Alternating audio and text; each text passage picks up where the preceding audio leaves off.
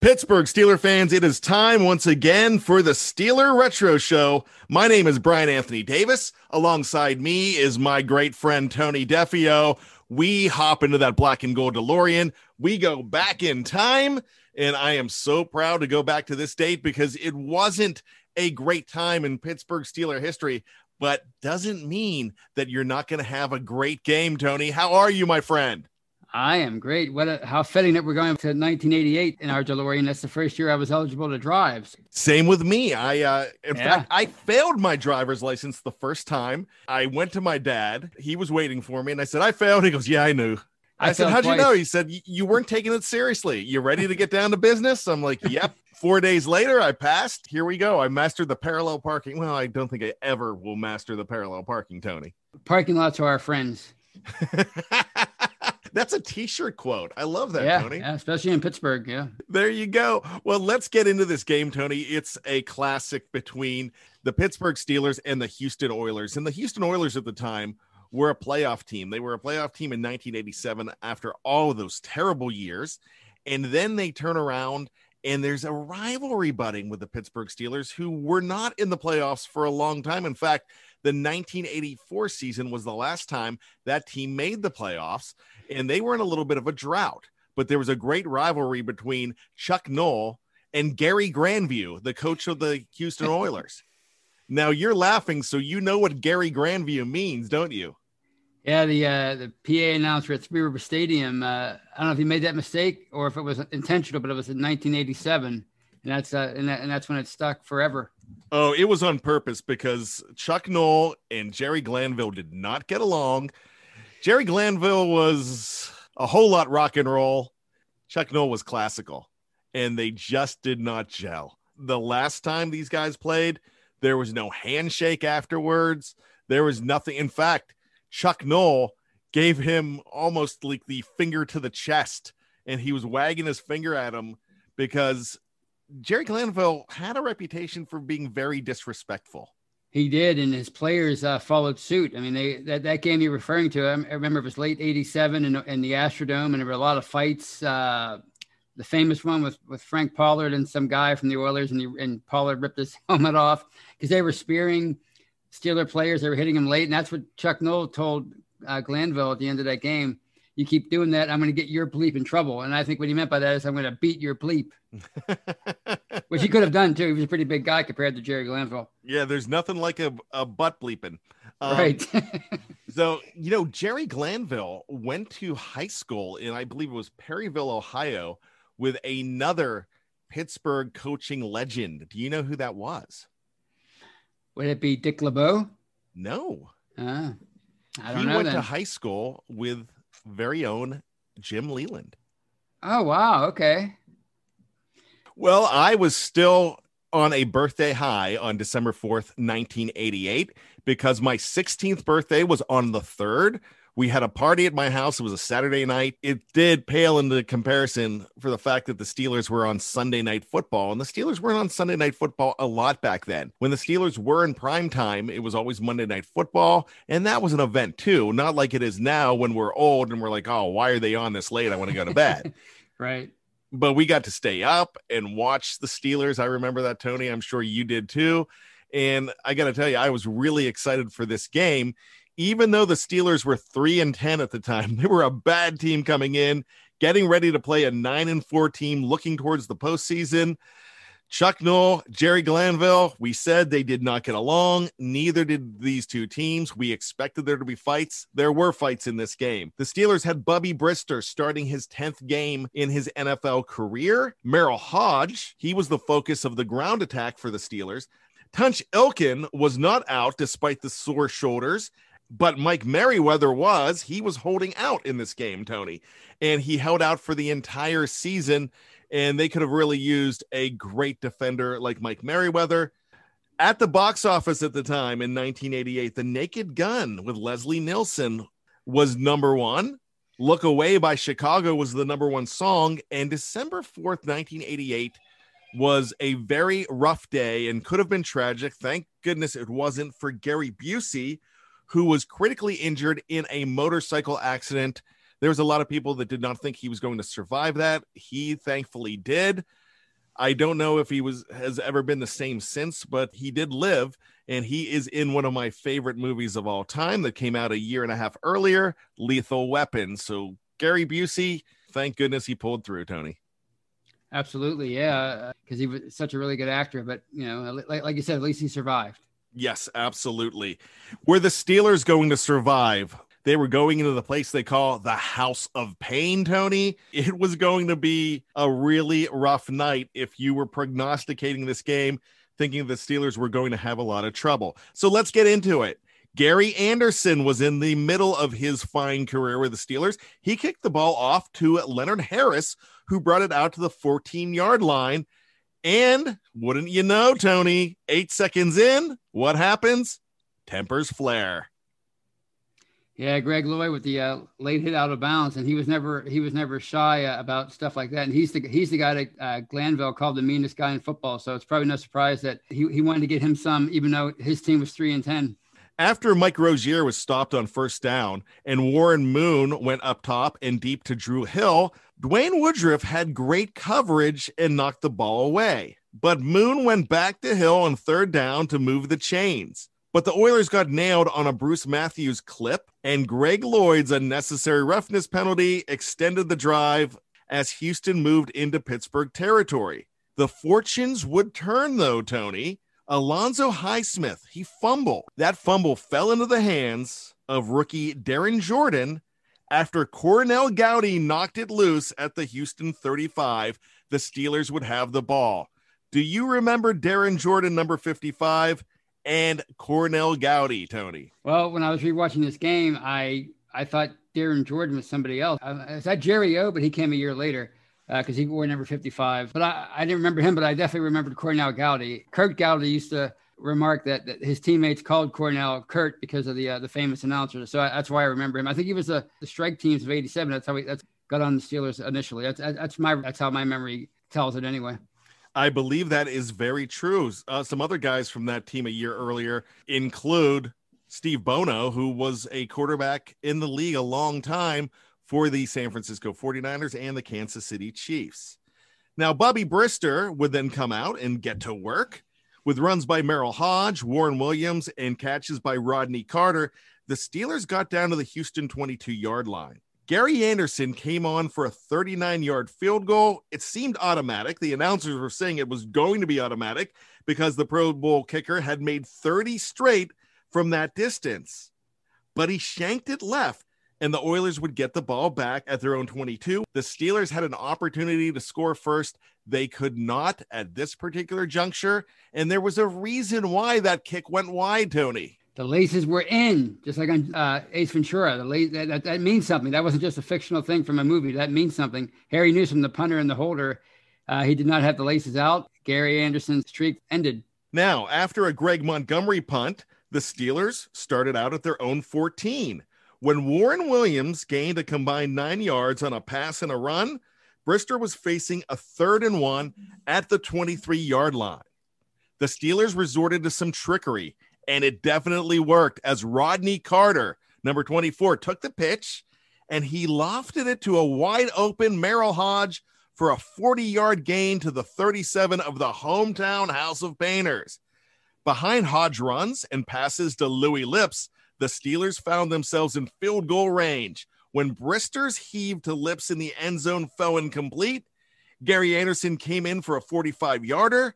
He knocked it straight through. The laces were out this time. It was three to zip with five seconds left in the first quarter. Tony, they did get that lead back. Yeah, it was very important for them. Uh, three and 10, you're thinking, you know, if you're the Oilers, you're probably thinking if we can get up on, on them early, they'll look for a soft place to land and, uh, and, and, and kind of give up. But they were in this game the whole night and important that they got off to a, an early lead and they did with uh, Gary's field goal. On the ensuing kick, Harris looked to be clear to run the ball all the way back for the score but the tough but diminutive Anderson made a touchdown saving tackle at the Houston 39 to end the quarter. The Oilers would score, though, on the ensuing series as runs by Rozier and Allen Pinkett and passes to Drew Hill led to a 36 yard Tony Zendejas field goal to tie the score at three with 10 18 to go before the half. So the Steelers' lead would be short lived, or would it, Tony? Zendejas launched his kickoff high in the Astrodome night, and Dwight Stone fielded it at the eight yard line. What happened? He took it 92 yards up the left sideline, totally untouched. There were few people in the in the league who had who were quicker than him or faster than him. He had a, he had 4.2 40 speed. Dwight Stone. He didn't have great hands, but when, when, once he got in the clear, you weren't going to catch him. And the thing I remember about this play is, is listening to it on, on Inside the NFL a few days later. And Jack Fleming, the late great Jack Fleming, he was such a homer for the uh, he was the Steelers announcer, and him saying "Go baby, go baby" the entire time that Dwight Stone was going down the sideline. I'll never forget that. It's it's one of my favorite plays of all time. He was a fine human being. He became a police officer in the Charlotte Mecklenburg area, and he is a fantastic guy. He was not great with his hands, like you said, but when he secured the ball, he could blaze and he was really fast for that time. You did not see a lot of 4 2 guys back in the 1980s. And that was the second 92 yard kickoff return for the Steelers on the season. Rod Woodson got the other. Those guys both did kickoffs, Tony. So what we're going to do is we're going to come back right after this. The Steelers are leading 10 to 3 on December 4th, 1988. We're going to take a break on the Steelers Retro Show. We will be right back right after this. Welcome back to the Steelers Retro Show. My name is Brian Anthony Davis for BehindTheSteelCurtain.com. Tony Defeo. Hey, Tony, he's with me. What's going on, my man? I am doing fantastic. This is one of my, believe it or not, even though was, they were five and eleven that year, this is one of my favorite Steeler games ever. It was just so so great to see them battle the hated Houston Oilers in the Astrodome on a Sunday night and, and late in the season.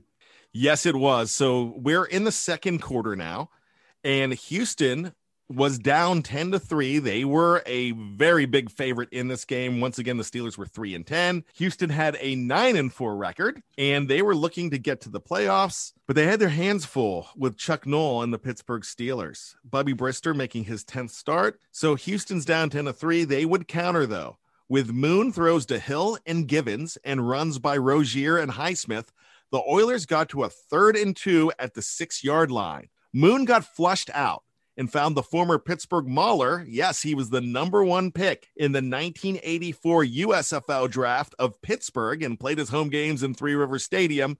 He found Rozier in the middle of the touchdown zone to cap off a 62 yard drive and nod the score at 10 with 6.44 to go in the half, Tony. Mike Rozier was a very good player. Do you remember him in purple and orange for the Pittsburgh Maulers? I do. I was actually a big college football fan growing up. I still am, but I, I definitely remember him uh, playing for Nebraska, and I was awestruck that that he was able to. The Maulers were able to, to lure him away from the NFL, and it was uh, fun watching him play for the Maulers for, for one season anyway. But you talk about a talented uh, backfield. We talk about the uh, backfield we, we wish the Steelers would have today. Uh, Mike Rozier, Alonzo Highsmith, Lorenzo White, and Allen Pinkett. I don't know how the Oilers did it. It was obviously pre-cap days but it was it was an incredible uh, backfield, and, and, and Rozier was uh, probably at the top of the list. Yeah, they really knew how to draft those guys. They really valued the running game as well as great receivers. Drew Hill, Ernest Givens, Willie Drewrey was there as well. You had some really good players, and they got more. That 1989 team that the Steelers upset in the playoffs a year later in Houston had even more weapons at wide receiver they had all of the guys there. I mean, they had an offense like crazy. It's a wonder why this team never won a Super Bowl and never won multiple Super Bowls, Tony.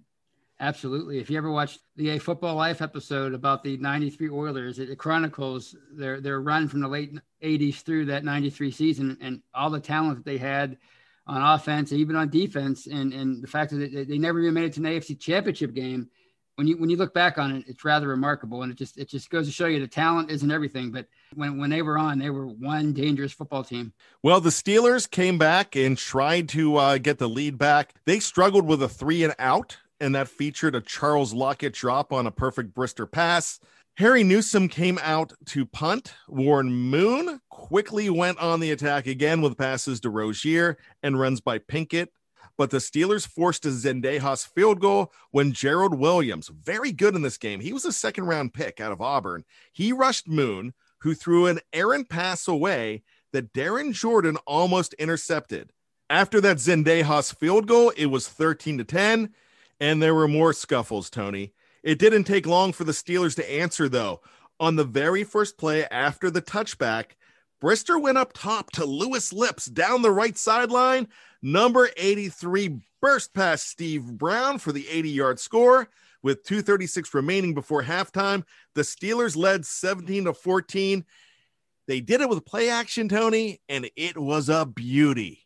Oh, I, I still remember this play like it was yesterday. Uh, a very underrated receiver, and, and like like we talked about in the past, probably somebody who was victim a victim of circumstance because he had to play for the Steelers in their post Super Bowl days. But he, he he was one of their best deep threats ever, and, and he remarked before the game that that the Oilers weren't really good at, at man-to-man coverage, and he proved it on this play. And Bubby Brister, in many ways was the most talented quarterback that they had between Bradshaw and Ben, and, and he had one heck of an arm, and he showed that off on this play. He really did. And he would find Lipps a few times later on in this game as well. Would they be for touchdowns? Well, we don't know. After a three and out, the Steelers got the ball back. Brister brought the Steelers out with 114 remaining before the break. After runs and passes to Merril Hoge Weege Thompson, there's a name for you out of Florida State, a hmm. defensive holding penalty got the Steelers down to the 38 yard line. Bubby tried a Hail Mary, but it failed incomplete at halftime. The Steelers were shockingly leading this game 17 to 13. It was a, a, great first half for them. Hats off to Chuck Nolan. Hats off to those players. If you watch this game then and now, it's remarkable how emotional they were and how into it they were for being three and 10. They could have just been ready for the uh, offseason to start, but they were they were looking to finish strong and they, they were in this game all the way till the end. Yes, they were. After halftime, the Steelers looked to have a three and out, but Robert Lyles got nailed for unnecessary roughness. There was a lot of this on both teams. But this is what makes it strange. It was on a running play of all things you're making it pretty obvious for the officials to throw a flag. It was a really uh, bizarre play uh, by by the Oilers. Well, one of the things that you would get with Jerry Glanville teams would be a lack of discipline, and it really showed in this game, and it showed throughout the entire tenure of the man in black. Normally, you never see an unnecessary roughness on the quarterback when he after he hands off the ball. I'm sure it happens, but really not used to it. Maybe it's a testament to Bubby's uh, play action uh, pass prowess. Maybe that's what it was. that very well could be. Bubby was sneaky there. Yeah. Coming out from their own 28, Moon connected again to Drew Hill on the first play of a first down at midfield in front of Larry Griffin. Then a gain of 24 to Willie Drewrey, who was tackled by Thomas Everett. On the next play, Moon went for it all to a wide open Drew Hill but the speed of Rod Woodson came into play when he recovered to knock the ball away. Maybe next to Ben, he's the finest Steeler I've ever seen. He's he's just he was just an incredible talent, and and and he showed it on this play. I mean, he got beat, but he had he had the speed to make up for it, knock the pass away in the end zone, and, and there's a reason why he's on the uh, 75 year anniversary team and why he's the first ballot Hall of Famer. He's just he's just a he was a fantastic uh, special ta- uh, player. From there, the drive stalled and Zendejas came on to try a kick from 41 yards out, but it clanked off the upright for no points whatsoever. The drive to follow featured another bomb to Louis Lipps, who would burn Patrick Allen this time for 65 yards and a score. Before the game, the longest pass play against the Oilers was 58 yards, Tony. Lipps had two of them. He had 65 and 80 in this game. That's absolutely incredible. You mentioned Lipps before. This guy was truly electric. He was a special talent. It's a shame that his career kind of fizzled out after the late 80s because I think he could have been a Hall of Famer himself. For when, when he was in his prime, there were very few receivers in, in, in the league who were better than him, and, and he deserves more credit than he gets as far as uh, his uh, his legacy. But but that's what happens when you don't when you don't play in the Super Bowl. So, but but he was just a special, uh, talented receiver. He also got beat up uh, by injuries at the end. I think he had concussions as well. Um, yeah. So Louis Lipps did not have the longest career. In fact, I think it went from 1984 to 1991, maybe a little bit of 1992. When Anderson hit the point after, the Steelers led 24 to 13. There was 656 left in the third. 24 to 13, absolutely amazing. Here's the thing though, Tony. These were the 1988 Pittsburgh Steelers. They were true to form on the very next play. when Lorenzo White fielded Gary Anderson's kick at the 10. You tell us the horror that came next. Well, the guy that I wanted the Steelers to draft in the first round instead of Aaron Jones took the uh, kickoff 90 yards. He went untouched. And just when it looked like the Steelers were going to be in control of this game, 24 to 13, they're only up 24 to 20. And, and the Steelers special teams that year was awful. Uh, Harry Newsome had six punts blocked. And, and of course, this, this, this kickoff return, it was just a, a very bad year all the way around for the Steelers. And, and uh, it was illustrated perfectly on this play. The Steelers still did have a lead, though, but it was cut to four. After three and out, Moon immediately went for the jugular by going deep to Hill from their own 35. Rod Woodson, who had perfect coverage on number 85 in blue, was called for a phantom pass interference on the play. Joe Theismann and Mike Patrick in the booth did not even think that this was interference call. Rod was hot and complained to the officials, but to no avail. The penalty resulted in 34 yards, and that was a bad thing. Did you think that was a penalty? I thought it was perfect coverage. Yeah, it, it, it was questionable at best. We talked about Thomas Everett being a torpedo. Well, he showed it here on the very next play. Ernest Givens went for a gain of 25 yards from Moon, and Everett knocked him into next week on a hit. Part of Givens' helmet came out and was resting. I mean, a big chunk of his helmet was jarred loose, Tony. Clearly, the Steelers had a tight when it came to safety. He was another in a long line of, uh, of, of really good safeties that they've had over the years. Gerald Williams continued to wreak havoc on the defense and almost held the Oilers to a field goal again. But Moon did it with his legs this time. He evaded Darin Jordan's sack and ran it wide right for the six. Zendejas tacked one on, and the Steelers led 27 to 24 with 216 left in the third. An excellent return by Woodson this time allowed the Steelers to start out at their own 35. Merril Hoge took a first down screen pass for a big first down to start things off, and then Rodney Carter ran for a first down on the next play. But the drive stalled when Robert Lyles almost got a pick six on Brister. Anderson's 48 yard attempt was blocked, and the Oilers got the ball to start the fourth quarter with a three point lead. Looking for more, Jerry Glanville's Oilers couldn't convert when David Little deflected Moon's pass, and the veteran Dwayne Woodruff picked off the pass for his second interception of the year. With the ball at their own 14, the Steelers were flat on three and out, but Larry Griffin picked off a long pass from Moon, and the Steelers were back in business again with another chance at the Houston 38. Aided by Louis Lipps' reverse and a pass to Preston Gothard, there's a name for you. He started a couple years in the pros, Tony, for the Steelers at tight end. Uh, a name from the mid 80s, if I ever heard one, Preston Gothard, number 86. Before Eric Green, before uh, Hines Ward. Yeah, he was better than both of them, wasn't he? he actually was. Absolutely. Let's just go with that. Uh, apologies if I ever meet Eric Green and Hines Ward. I'm just kidding. Uh, Merril Hoge walked in with 7:36 left in the game. It was Pittsburgh 31, Houston 27. But the Oilers were not done, Tony. Rozier reeled off one for 28 yards to get into Steeler territory, but the Steelers forced a Montgomery punt with 4:35 left in the game. The Steelers were not able to run out the clock, though, and went three and out. Moon could not take immediate advantage as Dwayne Woodruff. He did it again, Tony. He intercepted Warren Moon's second pass of the night, but the Steelers couldn't move the ball again and suffered another three and out. They had a great offense all game and they had two chances and they could not close out this game. Uh, they couldn't get out of their own way. And, and like you said, two two fourth quarter turnovers by the Oilers, and and and, and Pittsburgh really could take it to take advantage of it, and especially here. This was a big turnover at that point in the game, that late in the game. If you can get a couple first downs, the game's over. But but Pittsburgh just they they could not do it. With 241 left, the Oilers started from their own 20 yard line, aided by a Greg Lloyd late hit, another one out of bounds.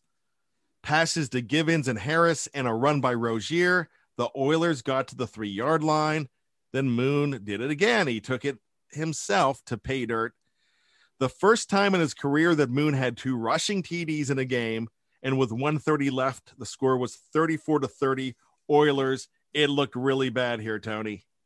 It sure did. It, it, it felt like that was going to be, you know, the, the famous uh, Don Meredith, turn out the lights, the party's over. He, he, sang that in the Astrodome, and that's what it felt like here. As we're about to find out, the Steelers had one, one last great drive in them. But even in the worst of seasons, Tony, magic can be found. On a second and 10, Rodney Carter took a screen pass 32 yards from Brister to the Houston 48. A run by Bubby got the Steelers to the 40, and Hoge converted on a third and two. The Steelers were inching closer to a field goal opportunity for a tie, but Carter did it again with an 18 yard gain on a short pass. A holding call on defense gave the Steelers the ball on the 16 yard line.